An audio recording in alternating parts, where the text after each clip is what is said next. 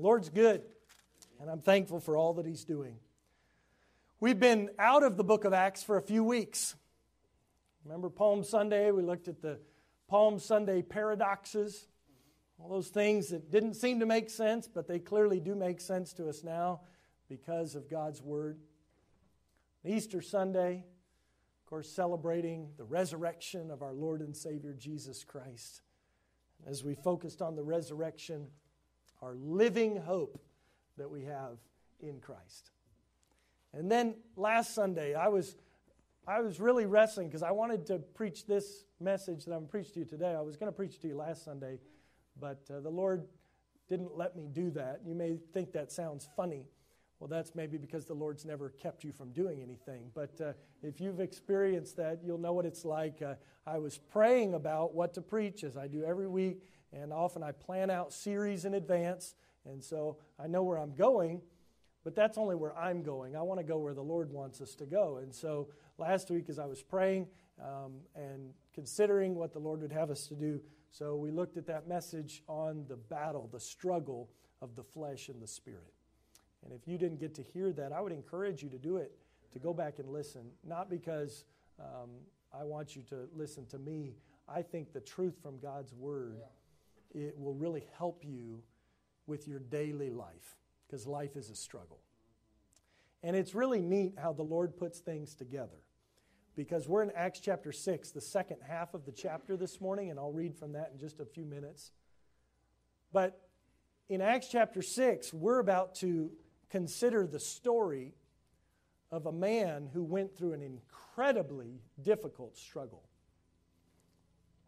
I love stories of people who have done great things. Do you like stories like that? I've read lots of books. I mean, as a boy, I remember reading books about Davy Crockett and William Travis and Sam Houston.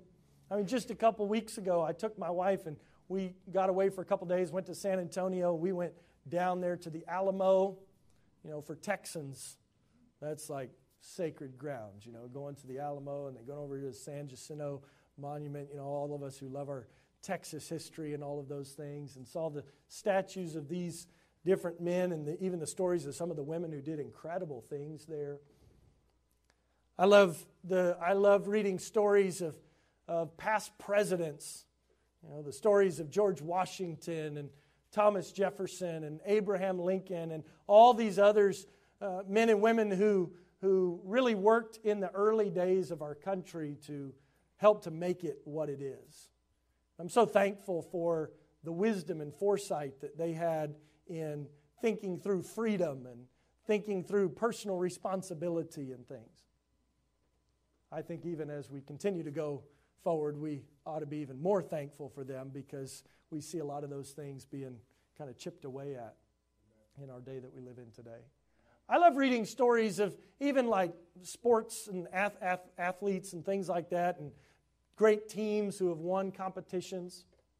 But I think some of my favorite stories are stories of missionaries, men and women who sometimes lived very obscure lives, would not be known by anybody else really outside of the place where they served. Some came to more well, more large renown over time. But for example, have you ever heard of a lady by the name of Mary Slessor? Lady who went and served the Lord for many years and preached the gospel. Or what about a guy by the name of William Carey?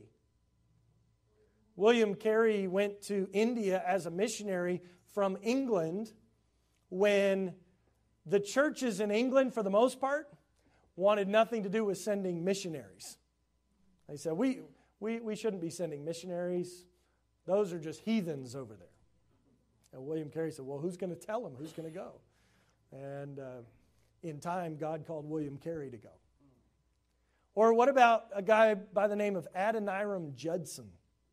Ever heard of him? He went and served the Lord in, in what was known as Burma at the time, now known as Myanmar. I could go on. There are many great men and women of the faith. What, what about David Livingstone, who went to Africa? And in fact, you know, David Livingstone, while he was known for being a great missionary, he's also known for being a great explorer and opened up much of Africa and explored places and mapped out things that had never even been put on a map before. I love those stories. I even love great business stories. You know, reading about different business pioneers and people who did successful things like Ray Kroc. Everybody knows who Ray Kroc was, right? Started McDonald's. Yeah. You thought it was Mr. McDonald that started McDonald's, but it wasn't. You learned about him this morning. You have to read a book on him to learn more about it. Or how about uh, some of the guys, one still living today, like Warren Buffett, you know, this guy who's this investor and does all these things. Steve Jobs, we know Apple Computers. We may not always respect everything about these people, but I think we can see that some of them have had great success in various ways in life. One of the things I would tell you, though, as I continue to get a little bit older, is that when I read those kinds of stories, I find myself enjoying not so much what they did, because they all did different things, and those are pretty interesting. But the more interesting thing to me, even than what they did, is how they did it and why they did it. Because you and I all live different lives. I mean, you didn't wake up at my house this morning. There's only a couple people here that did. The rest of you, you woke up in your own place. You drove your own vehicle. You'll leave from this place, and a few of you may go out to eat at the, at the same place. A few of you may even stay here and eat with us, but most of you are going to go scatter around. You're going to go see family, you're going to go to a restaurant, you're going to go home. And then the rest of this week, you'll be wherever you're going to be working, going to school, going to the doctor, right? Whatever you're going to do this week. We all live different lives. And the way those things will look in our life is going to be different because we have different opportunities. There's different people with different jobs, people from different backgrounds, with different languages, different educational levels. You have different economic opportunities. We're all different. So, what these great people did is not as interesting, I think, as how and why they did it. Because there may be some things you look at and say, well, I could never do that because I haven't had that opportunity. Or I could never go there because I don't have the right connections. But when you study great people, you can learn how and why they did what they did.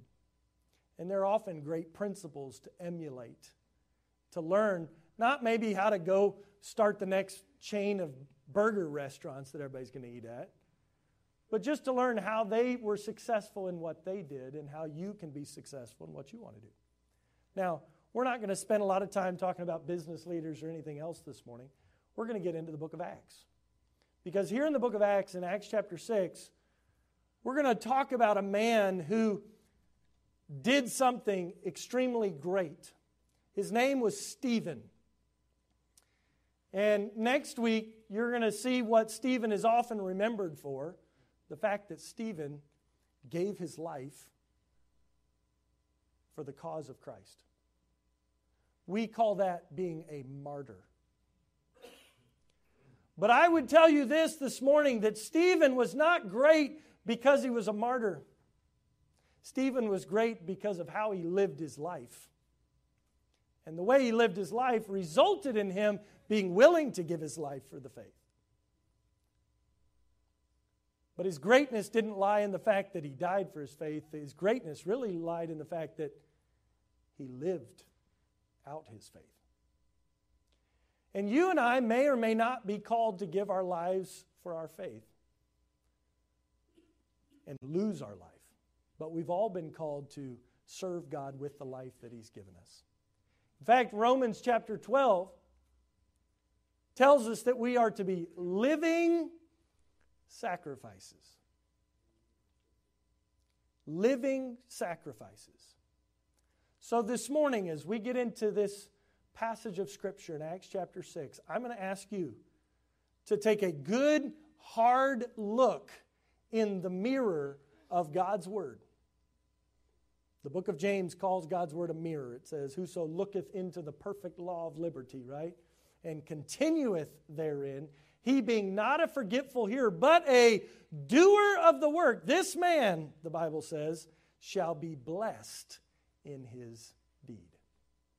I think we would all say, Well, I want to be blessed. I want to be successful. But your success and my success may look very different. But I would present to you this morning that while success may look different, the path to success, the principles that guide it, really are the same.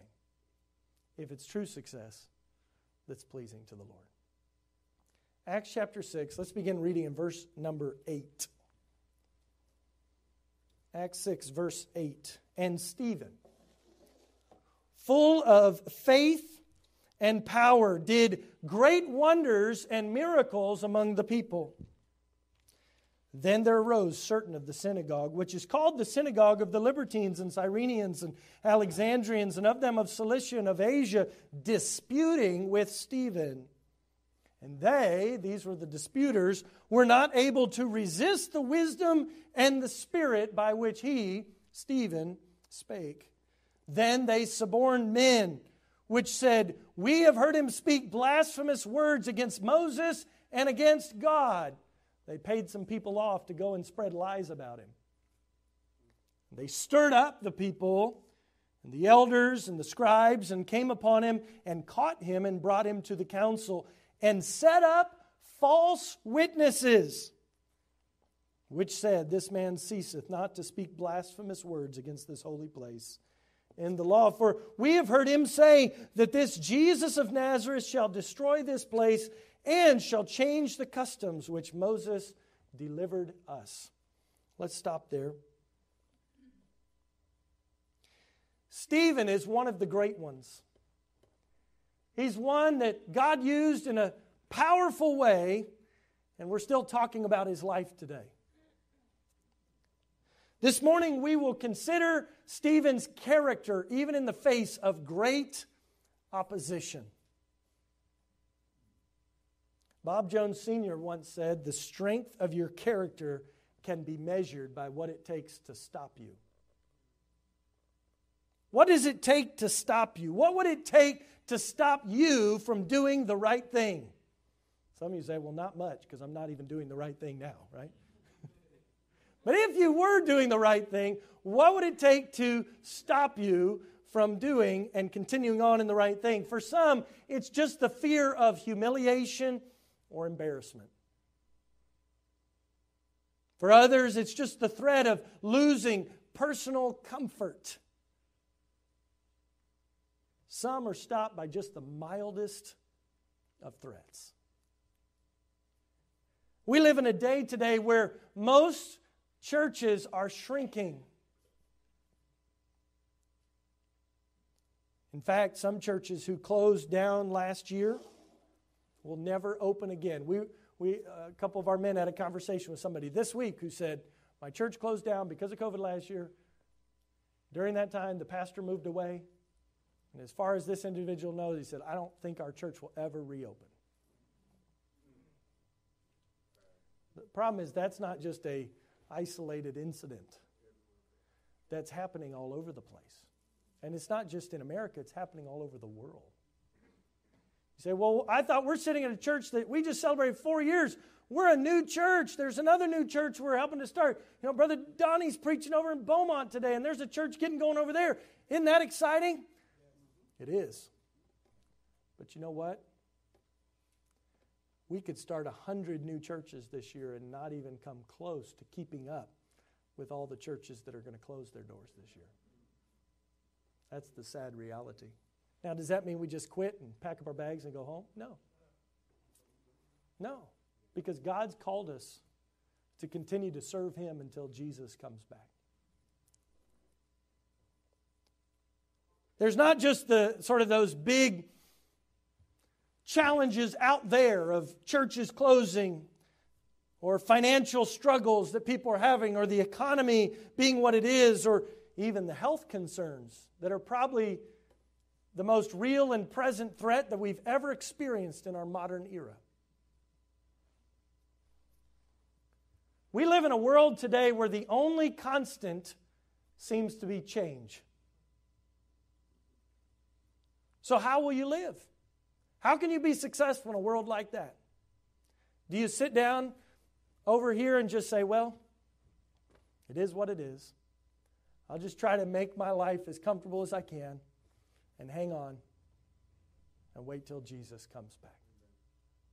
Or has God called us to be in the world, but not of the world, to be pressing the fight, not sitting down on the sidelines, to be in the battle for the Lord? I believe God's called us to continue to go forward for Him. So, as we examine the story of Stephen, you'll learn and be challenged by this man who lived out his faith. Did Stephen still have struggles? Absolutely. But he lived it out loud in public and he paid the ultimate price. First off, if you have notes and you're filling in the blanks this morning, we see the witness of Stephen. The witness of Stephen. Notice again in verse 8 it says, And Stephen, full of faith and power. Now, if you follow along this morning, it's going to be kind of broken up over the points, but you're going to see four different things that Stephen was full of. And I think these areas that he was full up in are incredibly important. In fact, they are the keys to why Stephen was able to do what he did. Because as we study this together this morning, you're going to see it wasn't that Stephen was so great, it was that he served a great God. Because you can look at your situation and say, Well, I'm not much. I'm not very great. I can't do it. If you serve God, Jehovah, the Lord God, the creator of the universe, then greater is he that is in you than he that is in the world. God always wins. And when you're with God, you're on the winning side. It says Stephen was full of faith. That's the first thing. Letter A in your notes. He was full of faith. I went back just because I enjoy this study and I looked up that word full in the Greek. Do you know what it means? It means full. It means filled up with room for nothing else. His life was characterized by being full of faith. Like, in other words, if you were to bump up against Stephen, faith would just spill out because he was full of faith. Stephen wasn't living a life governed by fears of what or what ifs or what could happen. Stephen was walking forward by faith. He was full of faith. And it says he was also full of power. He was so full of faith and of power that he had no room to be filled with anything else. To be full of faith means that his choices were based on faith in God, not on the circumstances around him. A lot of people make choices sort of in the heat of the moment based on what's happening around them. But when you're full of faith, as Paul wrote, none of these things move me, neither count I my life dear unto myself. Right? Why? Because you're full of faith. The rest of these things don't matter. I know who I am, and I know who I believed, and I know that He's going to keep me until the end. Therefore, I can walk forward by faith, trusting the Lord and not live my life according to the present day circumstances that I'm facing. Has it bothered anybody else over the past year that you've realized, even though you might have known it in the back of your mind, but you've seen it on full display in our society, how much people are just governed by fear and by whatever the present day circumstance is? Every single day, it seemed like you were hearing a different story we're hearing a different idea about how to deal with the present day circumstance. And I understand people didn't know, they were trying to figure it out. But what bothered me during this time was not that people were trying to figure it out. It bothered me that there seemed to be a prevailing there seems to be a prevailing attitude in our society where nobody ever wants to admit that they're wrong. and they really don't have the answers. They're just sort of fi- figuring it out as they go. Now, as a Christian and as somebody who studies God's Word, I don't claim to have every single answer to every problem. I don't know it all. I don't have all the answers for all the medical challenges. I don't have all the answers for all the financial struggles. I have ideas, I have opinions, I have things that I think are informed and right. But here's what ought to change for the believer. Instead of living your life just based on all the crazy circumstances around you, live your life by faith. That means I know where I'm looking, I know where I'm headed, I know where my focus is, I know what I'm living for every day. And so, no matter what happens around me, even though I'm not sure of everything else, I'm sure of this one thing. I'm sure of who God is and what He's done for me. And I'm sure of His Word. And I can stand confidently on His truth. I don't know what tomorrow holds, but I know who holds tomorrow. And when you live like He's in charge, instead of living like, well, I don't know, who knows? God, God, what are we going to do? You'll live a life of fear, you'll live a life of struggle, and probably you'll live a life of insignificance. You know, Stephen, we don't know how old he was when this all took place. But clearly, from this story in the book of Acts, Stephen's ministry did not go on for very long. He had a very brief ministry. Greatness in life is not measured by necessarily how long you do what you do. Even though we say being faithful to something is good, I understand that. I'm not putting that down in any way. But greatness is not so much about how long you do something, but if you're faithful to do the thing that God wants you to do in the moment. See, faithfulness is not just measured out over a span of years, faithfulness is also measured out moment by moment, day by day. Think about it. If God wants you, let, let, just visualize this with me. If God wanted you here, right where I'm standing, but for a while you were spending your time over here, well, when the time comes and God's ready for you to be there and you're standing over here, you're missing out on what God wants for you.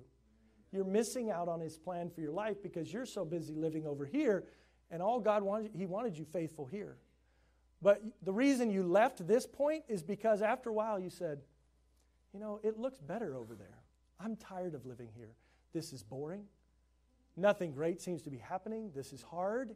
This is difficult, but if you know it's where God has put you, if you know you're living in obedience to God's word, then don't get over here and start living over here and thinking that it's going to get better. Because guess what will happen? You'll miss out on being where God wants you to be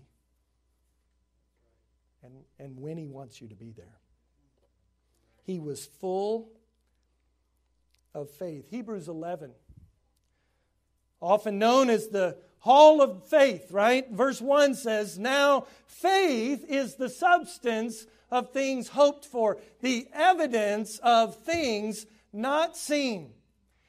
And, and the past few weeks, studying out the life of Stephen, verse 2 of Hebrews 11 jumped out at me in a way that I've never really considered before. Look at verse 2 of Hebrews 11. It says, For by it, by what? By faith. For by it the elders obtained a good report. Why is there such a good report about who Stephen was and what he did? It was because of his faith. It was because of his faith. Stephen was full of faith. You say, where does faith come from? It comes from God. It comes from God. You say, well, how do you get faith? Well, your faith in God grows the more you know about God. It's hard to trust somebody that you don't know. I had a conversation with somebody this week and I said, What do you know about God? Well, not very much. It's hard to trust in somebody that you don't know. Like if some of you, it's your first time here today, you don't know me. I don't know you. Why should you trust me? Just because I stand up in front and tell people to trust me? Well, people have been doing that for a long time and stealing their money and doing all kinds of other things, right? You can't trust somebody just because of where they stand. You can't trust somebody just because they're on TV or just because other people are listening to what they say. The way you really build trust in somebody is because you know who they are. And my friend, this morning, God has given us everything we need to be able to get to know Him. It's right here. But we neglect it. Why? Well, it's too hard, too boring. Listen, you're not always exciting either. but but getting to know you takes time, it takes effort, right? And if you really love somebody, you're willing to invest and get to know them. Why? Because not everything about somebody is exciting. It's just not. You say, well, all that history, all those, all those names, all that stuff in the Bible, that's just not that exciting to me. You're learning about God's character, you're learning about God's nature, you're learning how God interacts with people, and there's a lot that God wants to teach you about Himself through those passages of Scripture. The problem isn't that, well, God's just not exciting enough. No. The problem is we don't love Him enough. I don't love my wife because she's the most exciting woman in the whole world. I love her because I know her. And I spend time with her and I've made commitments to her. Now, I think she's pretty exciting. I think she's pretty great. And you know what happens? The better you know somebody, if it's a real loving relationship, the more excited you get about that person. I remember as a kid, and bear with me, all right? But I think this will help us make the point. I remember as a kid watching older couples walk around holding hands and I think, as a teenager, oh, that's gross. oh, oh, what's wrong? You know, uh, you know. Guess what, teenagers? You'll get to look in the mirror a few few years, and you'll be an old person too. Here's the thing: what's outside changes, but the more you get to know somebody, the more you grow in love for them. And you're not so much motivated by just the outward appearance. You're motivated by what's inside because you know them and you love them. Teenager, your parents don't love you because you're so lovely and beautiful either. They love you because you're their child and they care about you. God loves you the same way. In fact, He loves you even more than that. He loved you so much that He gave His only begotten Son to die in your place. That's great love as you walk in that love and as you walk in the truth, you too can grow in your faith and live a life full of faith. What do you believe that God can do? If I were to ask that in church on Sunday morning, what can God do? What would people say? Well, God can do anything. In fact, like the song says, He can do anything but fail, right? God, God always wins, He's always victorious. Victory in Jesus. So if you believe God can do anything, then why aren't you trusting Him with the little thing that you're dealing with right now? If God is big enough to save you from your sin, if God's big enough to speak the world into existence, then why are you walking around holding on to things and thinking, well, I don't think I could trust God with this? Your faith is demonstrated by your actions. Someone who's full of faith lives differently. How does your faith filling your life change the way that you live? It's often clear for many that they don't have much faith, and it's clear because of their actions. They don't live like it. He was full of faith. Number two, he was full of power. What is stopping you? I just not strong. I just can't do it if you're continuing to give control of your life to the Holy Spirit by walking in faith and in obedience to God's word, there is nothing that can stop you from accomplishing God's plan. Stephen was filled with power because he was full of the Holy Spirit. Talked about it last week the wrestling of the flesh against the spirit. Stephen was full of the Spirit. So, well, how do you know that? Well, you're in Acts chapter 6, right? Go back to verse number 3. Wherefore, brethren, look ye out among you seven men of honest report, full of the Holy Ghost and wisdom. And then jump down to verse 5. The saying pleased the whole multitude, and they chose. Who's the first one they chose? Stephen. Why did they choose Stephen? Because he was full of the Holy Ghost and wisdom. Stephen's power was not in himself, Stephen's power was in the Spirit of God. So many people will not serve God faithfully, will not do great things. They succumb to their own low expectations or the low expectations of this world. They've condemned themselves to a life of insignificance for the Lord because they say, I'm not strong enough. And they're absolutely correct. But God is strong enough, His power is enough. Remember when Jesus gave His great commission to His disciples? Before He commissioned them, what did He say? All power is given unto me in heaven and in earth. Go ye therefore. Why don't we go? Well, because I'm not strong. I, I, don't have the words to say. I don't have enough power. You've been given the power, you're just not accessing it. Say, how do you access the power of God? The Bible says, walk in the Spirit. How do you walk in the Spirit? You walk in obedience to the Word of God. The more you read it, study it, and then say, all right, God's Word says this, I need to do that then. I need to obey it. You will begin to see and to sense the leading of the Spirit in your life. You'll begin to experience what it's like to be able to share Christ with others and see God work through you. I remember the first time getting to share the gospel with somebody and seeing them get saved. You say, wow, I, I didn't even think I said everything right. You know, I read a story one time. It was of D.L. Moody. He was a preacher in many years gone by in Chicago. And he took a trip over to England, I think Great Britain, somewhere over there. He was just trying to get away. He felt burnt out. He felt weak. He felt tired. He just said, I, I need a break. And so he went over there and he slipped in the back of this little church in the countryside one Sunday morning. Nobody knew he was coming. And when the pastor got up to preach, he looked back, and in the back of the room, there sat the great D.L. Moody. And the pastor said, Well, it's such a, a pleasure to have D.L. Moody, the great preacher from America, here with us this morning. Brother Moody, why don't you come up and preach for us this morning? Well, D.L. Moody, he didn't want to do that. He wasn't planning to do that, but he felt like he should. And so he got up and he came from the back and he, and he preached this message, this gospel message. Well, little did he know, but there, was, there had been a young lady in that same town who'd been praying for weeks and for months for God to send revival to her little town, in her little church.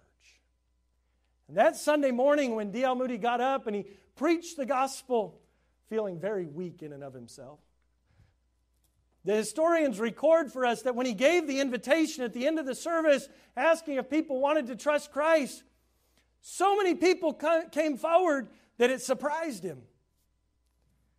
And so, D.L. Moody, because he thought, there's no way, I'm weak, I'm strong, he actually sat them all back down. And he said, if you're really serious about this, come back later this afternoon. You say, man, what was wrong with D.L. Moody? I mean, you had all these people ready to be saved. Why didn't you just lead them on the Lord? He was feeling very weak. So he sent them all home.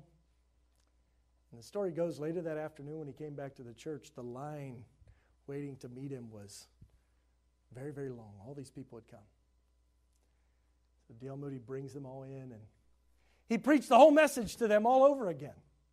And they all responded again. We want to be saved. He said, I don't think you really understand. And they, and they said, Yes, we do understand. Let us trust Christ. We want to be saved. It wasn't too long after that that the pastor took D.L. Moody down to meet that little girl who had been praying. You see, we look at somebody like D.L. Moody and say, wow, he was a great preacher. I mean, he started the great Moody Church. And even to this day, you used to have Moody Press. You have all these, there's Moody Radio. There's all these things with his name on it. He must have been a great man. No, what made him great was the God that was in him. It was the Holy Spirit's power. What made Stephen great wasn't because he was such a just a strong, awesome guy. No, it's because he walked in the Spirit. He was full of faith. He was full of power. What are you filling your mind with? What are you filling your time with? What are you filling up your day with? If you're filling it with a bunch of junk, if you're filling it with a bunch of distractions, if you're filling it with a bunch of things that do not have eternal value, then don't be surprised when you are not full of power. He was full of faith, he was full of power, and we'll see this even more next week, but I want to at least make the point this week. He was full of the Word of God. He was full of the Word of God. We're going to look at Stephen's message next week, but we can see from his message that Stephen preached that Jesus Christ had fulfilled the pictures of the Old Testament ceremonies. All these religious things that the Jews had done for thousands of years, they were all pointing towards Jesus. And Jesus was the fulfillment of all that. Stephen knew that. How did he know that? Because he was full of the Word of God. He'd been studying the Scriptures. Stephen had a view of the church and Christian worship that surpassed many. They couldn't understand it. In fact, when they tried to come against him, it says in verse 10 of Acts 6, they were not able to resist the wisdom and the spirit by which he spake. Why? Because he was full of the Word of God, he was full of the power of God, he was full of faith in God. Number two in your notes, the warring against Stephen. Here's the reality when you speak the truth in God's power, you will face spiritual opposition. You say, Well, that sounds nice. That's what happened to Stephen. Do you mean that could happen to me? Yes. The Apostle Paul, under the inspiration of the Holy Spirit, promised that it would happen to you. He said, Yea, and all that will live godly in Christ Jesus shall suffer persecution as Stephen is preaching, as he's doing these signs and wonders, as this work is going forward.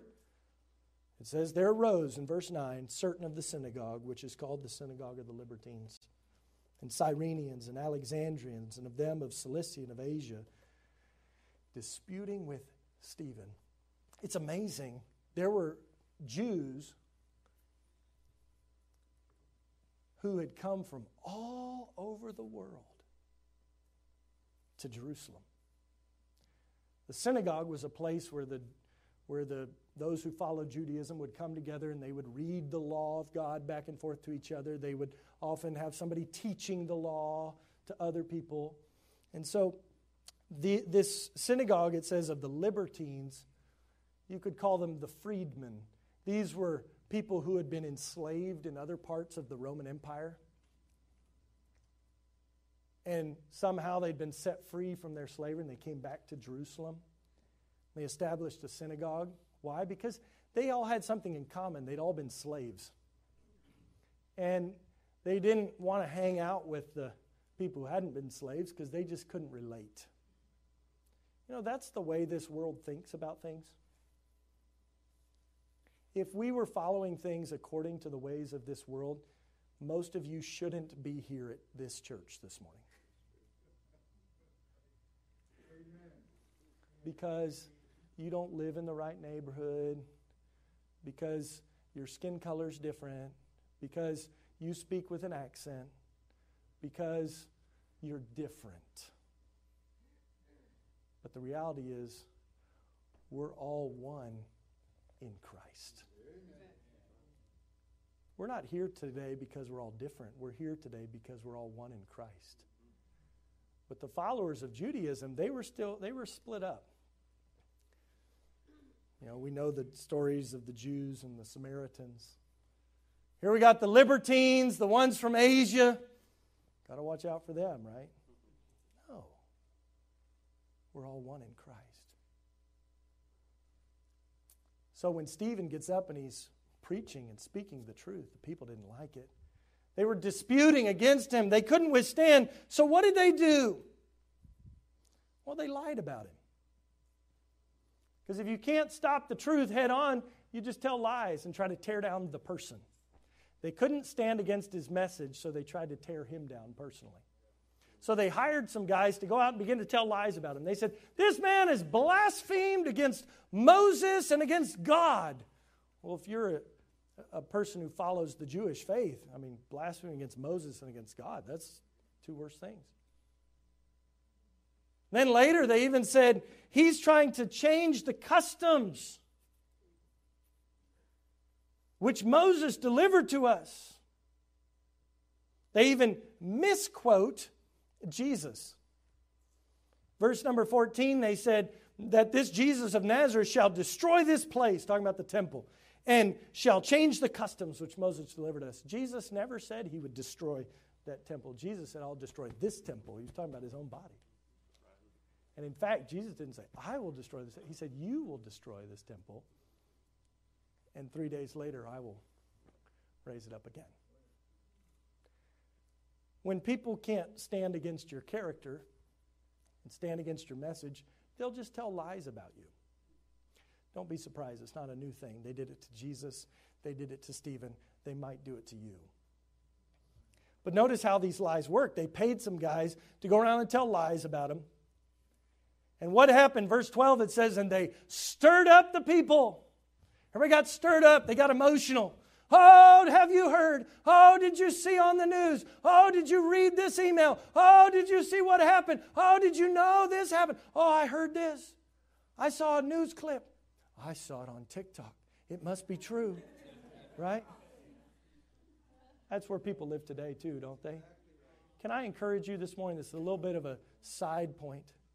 Don't get stirred up about every little thing that you see on the news or every little thing that you hear about. Make sure it's true before you get stirred up about it. I'm just telling we like to get on if, if it feels good, it seems good, it seems like it might be true to us. Oh, I'll share that. I want everybody to see that. Don't share things that you don't know are true. I've seen so many Christians making fools of themselves over the last year. Oh, they're getting on something, sharing things, and it's like, that's not even true. And here's the challenge for us. Well, how do I know what's true? Well, we know the Word of God is true. And there's a lot of things in this world that I think we may or may not really know exactly what is going on or not going on.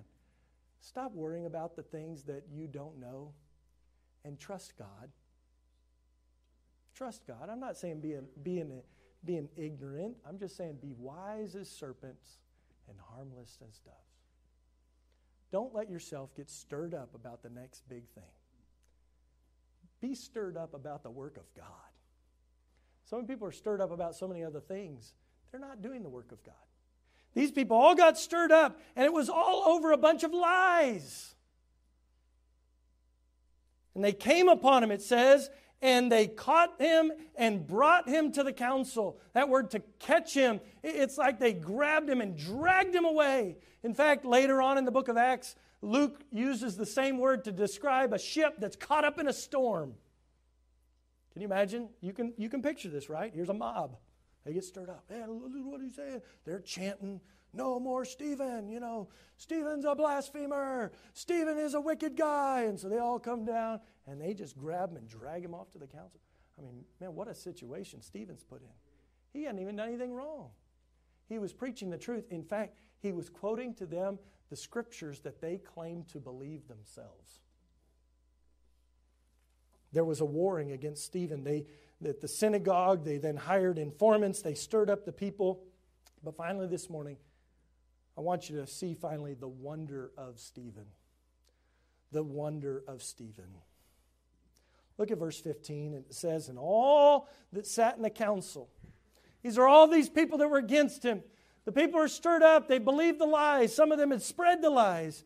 But it says, They all sat in the council, looking steadfastly on him, saw his face as if it had been the face of an angel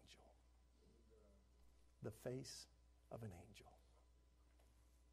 What gave Stephen the face of an angel? Letter A, I would say he had grace under pressure. When he got squeezed, when he was pushed, when he was accused, when he was lied about, grace came out. How did Stephen have so much grace? Stephen had been faithful all along. Stephen was faithful day by day, even when it was easy to be faithful. Somebody say, Well, someday when it really counts, then I'll stand up and be faithful. No, you won't. If you couldn't do when it was easy, you won't do when it's hard. You won't do when it's hard. And folks, I let me I'll say this too. This last year's been challenging. But if you read the history books, it wasn't hard. Not like really hard. Were there hard things? Absolutely. Absolutely. But you go back and read of some of the plagues and some of the wars and some of the awful things that have gone on on this earth because of sin and wickedness and pride. This last year was actually not hard in comparison to some of those things. Was it hard for us? Yes. But there could be much harder things. If we struggle to be faithful this past year, we're not ready for what's coming next. He had grace under pressure.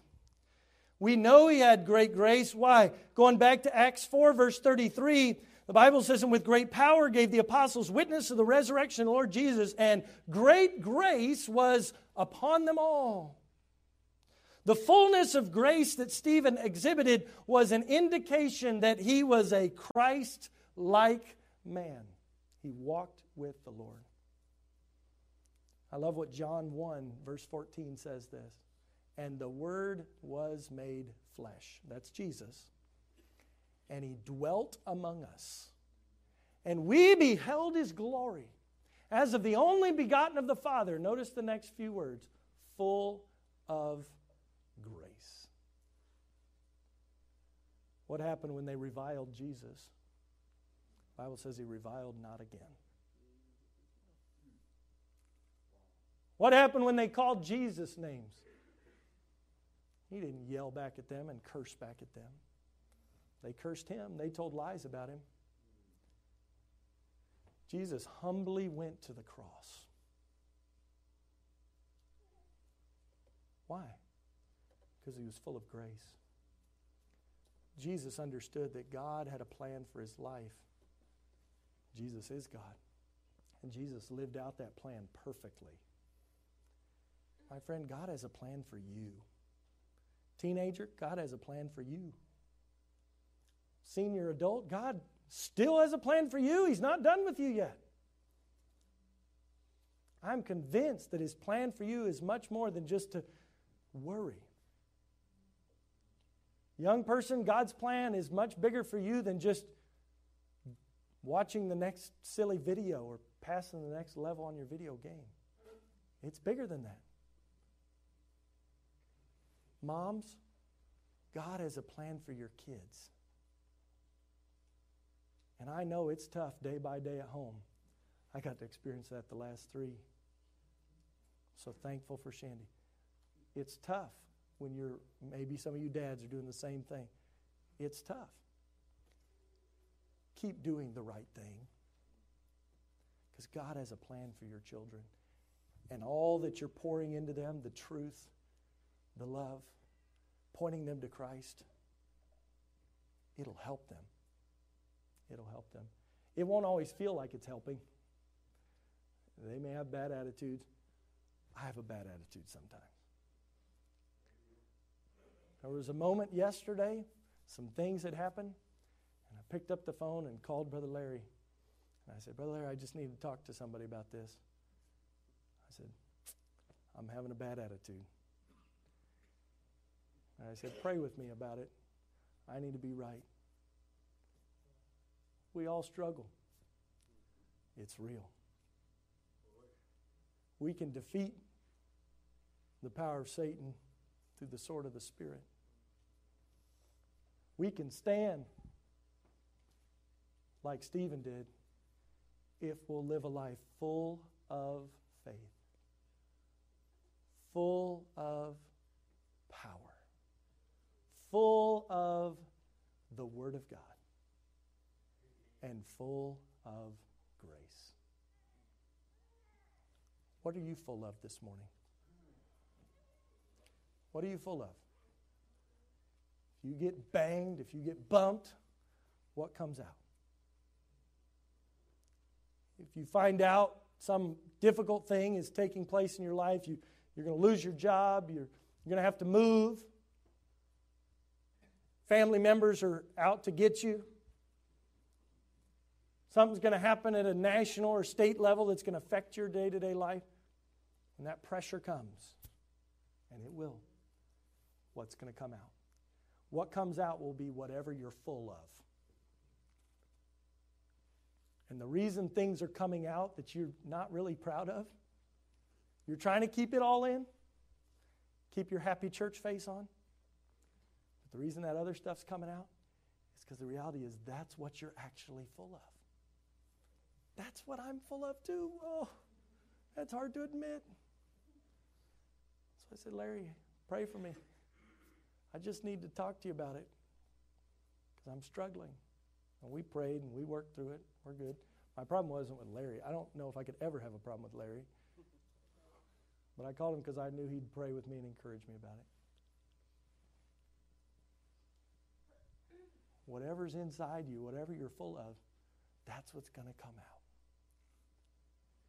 If you're not happy with what's coming out this morning, I would invite you as we finish the service to come to the Lord. The Bible says this if we confess our sin, He, the Lord, is faithful to forgive us our sin and to cleanse us from all unrighteousness. You don't have to go walking around with a stiff, stiff upper lip like, oh, I'm, I'm just going to do it. No, confess it to Him. Get it out. It's what's in you. You need to fill up something else in its place. So put off the old man. Be renewed in the spirit of your mind. And then put on, fill up with faith, with power, with the word, and with grace. Would you commit with me this morning to doing that? Friend, it's a daily process. Because life is tough. You're going to go home. It, life is like a road, a Houston road full of potholes, right? And as you're going down that road, stuff's going to just be jiggling out and bouncing out wherever you go. And so when you get home, when you get through the day, when you finish a week, you may feel empty, half empty. Other people are constantly throwing things your way, and stuff gets in that shouldn't be in. So you've got to consciously ask the Lord, confess, ask Him to help you, Fill yourself with the Word of God, the Spirit of God, the power of God, your faith in God, and the grace of God, and then step out again by faith to continue to serve Him. That's a daily, constant process that we must all walk in together. Would you bow your heads with me? The piano is going to be played here in just a moment. Remember at the beginning of the service, I said, I want you to take a good, hard look at yourself in the mirror of God's Word today. As you've looked in the mirror,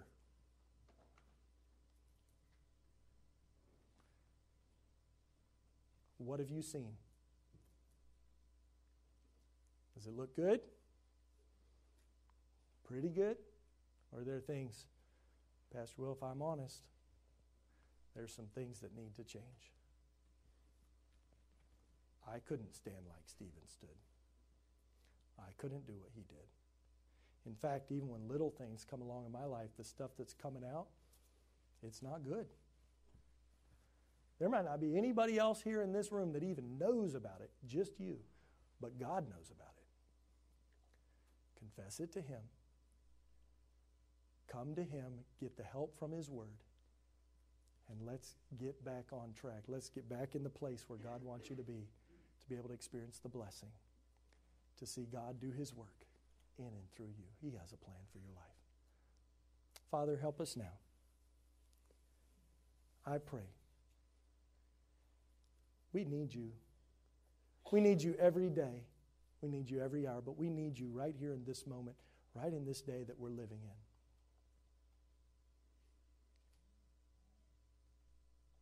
Lord, you know the people's hearts far better than I do. You even know my heart. But I would like to pray the prayer of the psalmist David in Psalm 139 this morning. Search me, O God, and know my heart. Try me and know my thoughts. And see if there be any wicked way in me. And lead me in the way everlasting. If you would pray that prayer to the Lord this morning, I believe God will show you show you the next step that you need to take. Lord, help us now. In Jesus' name I pray.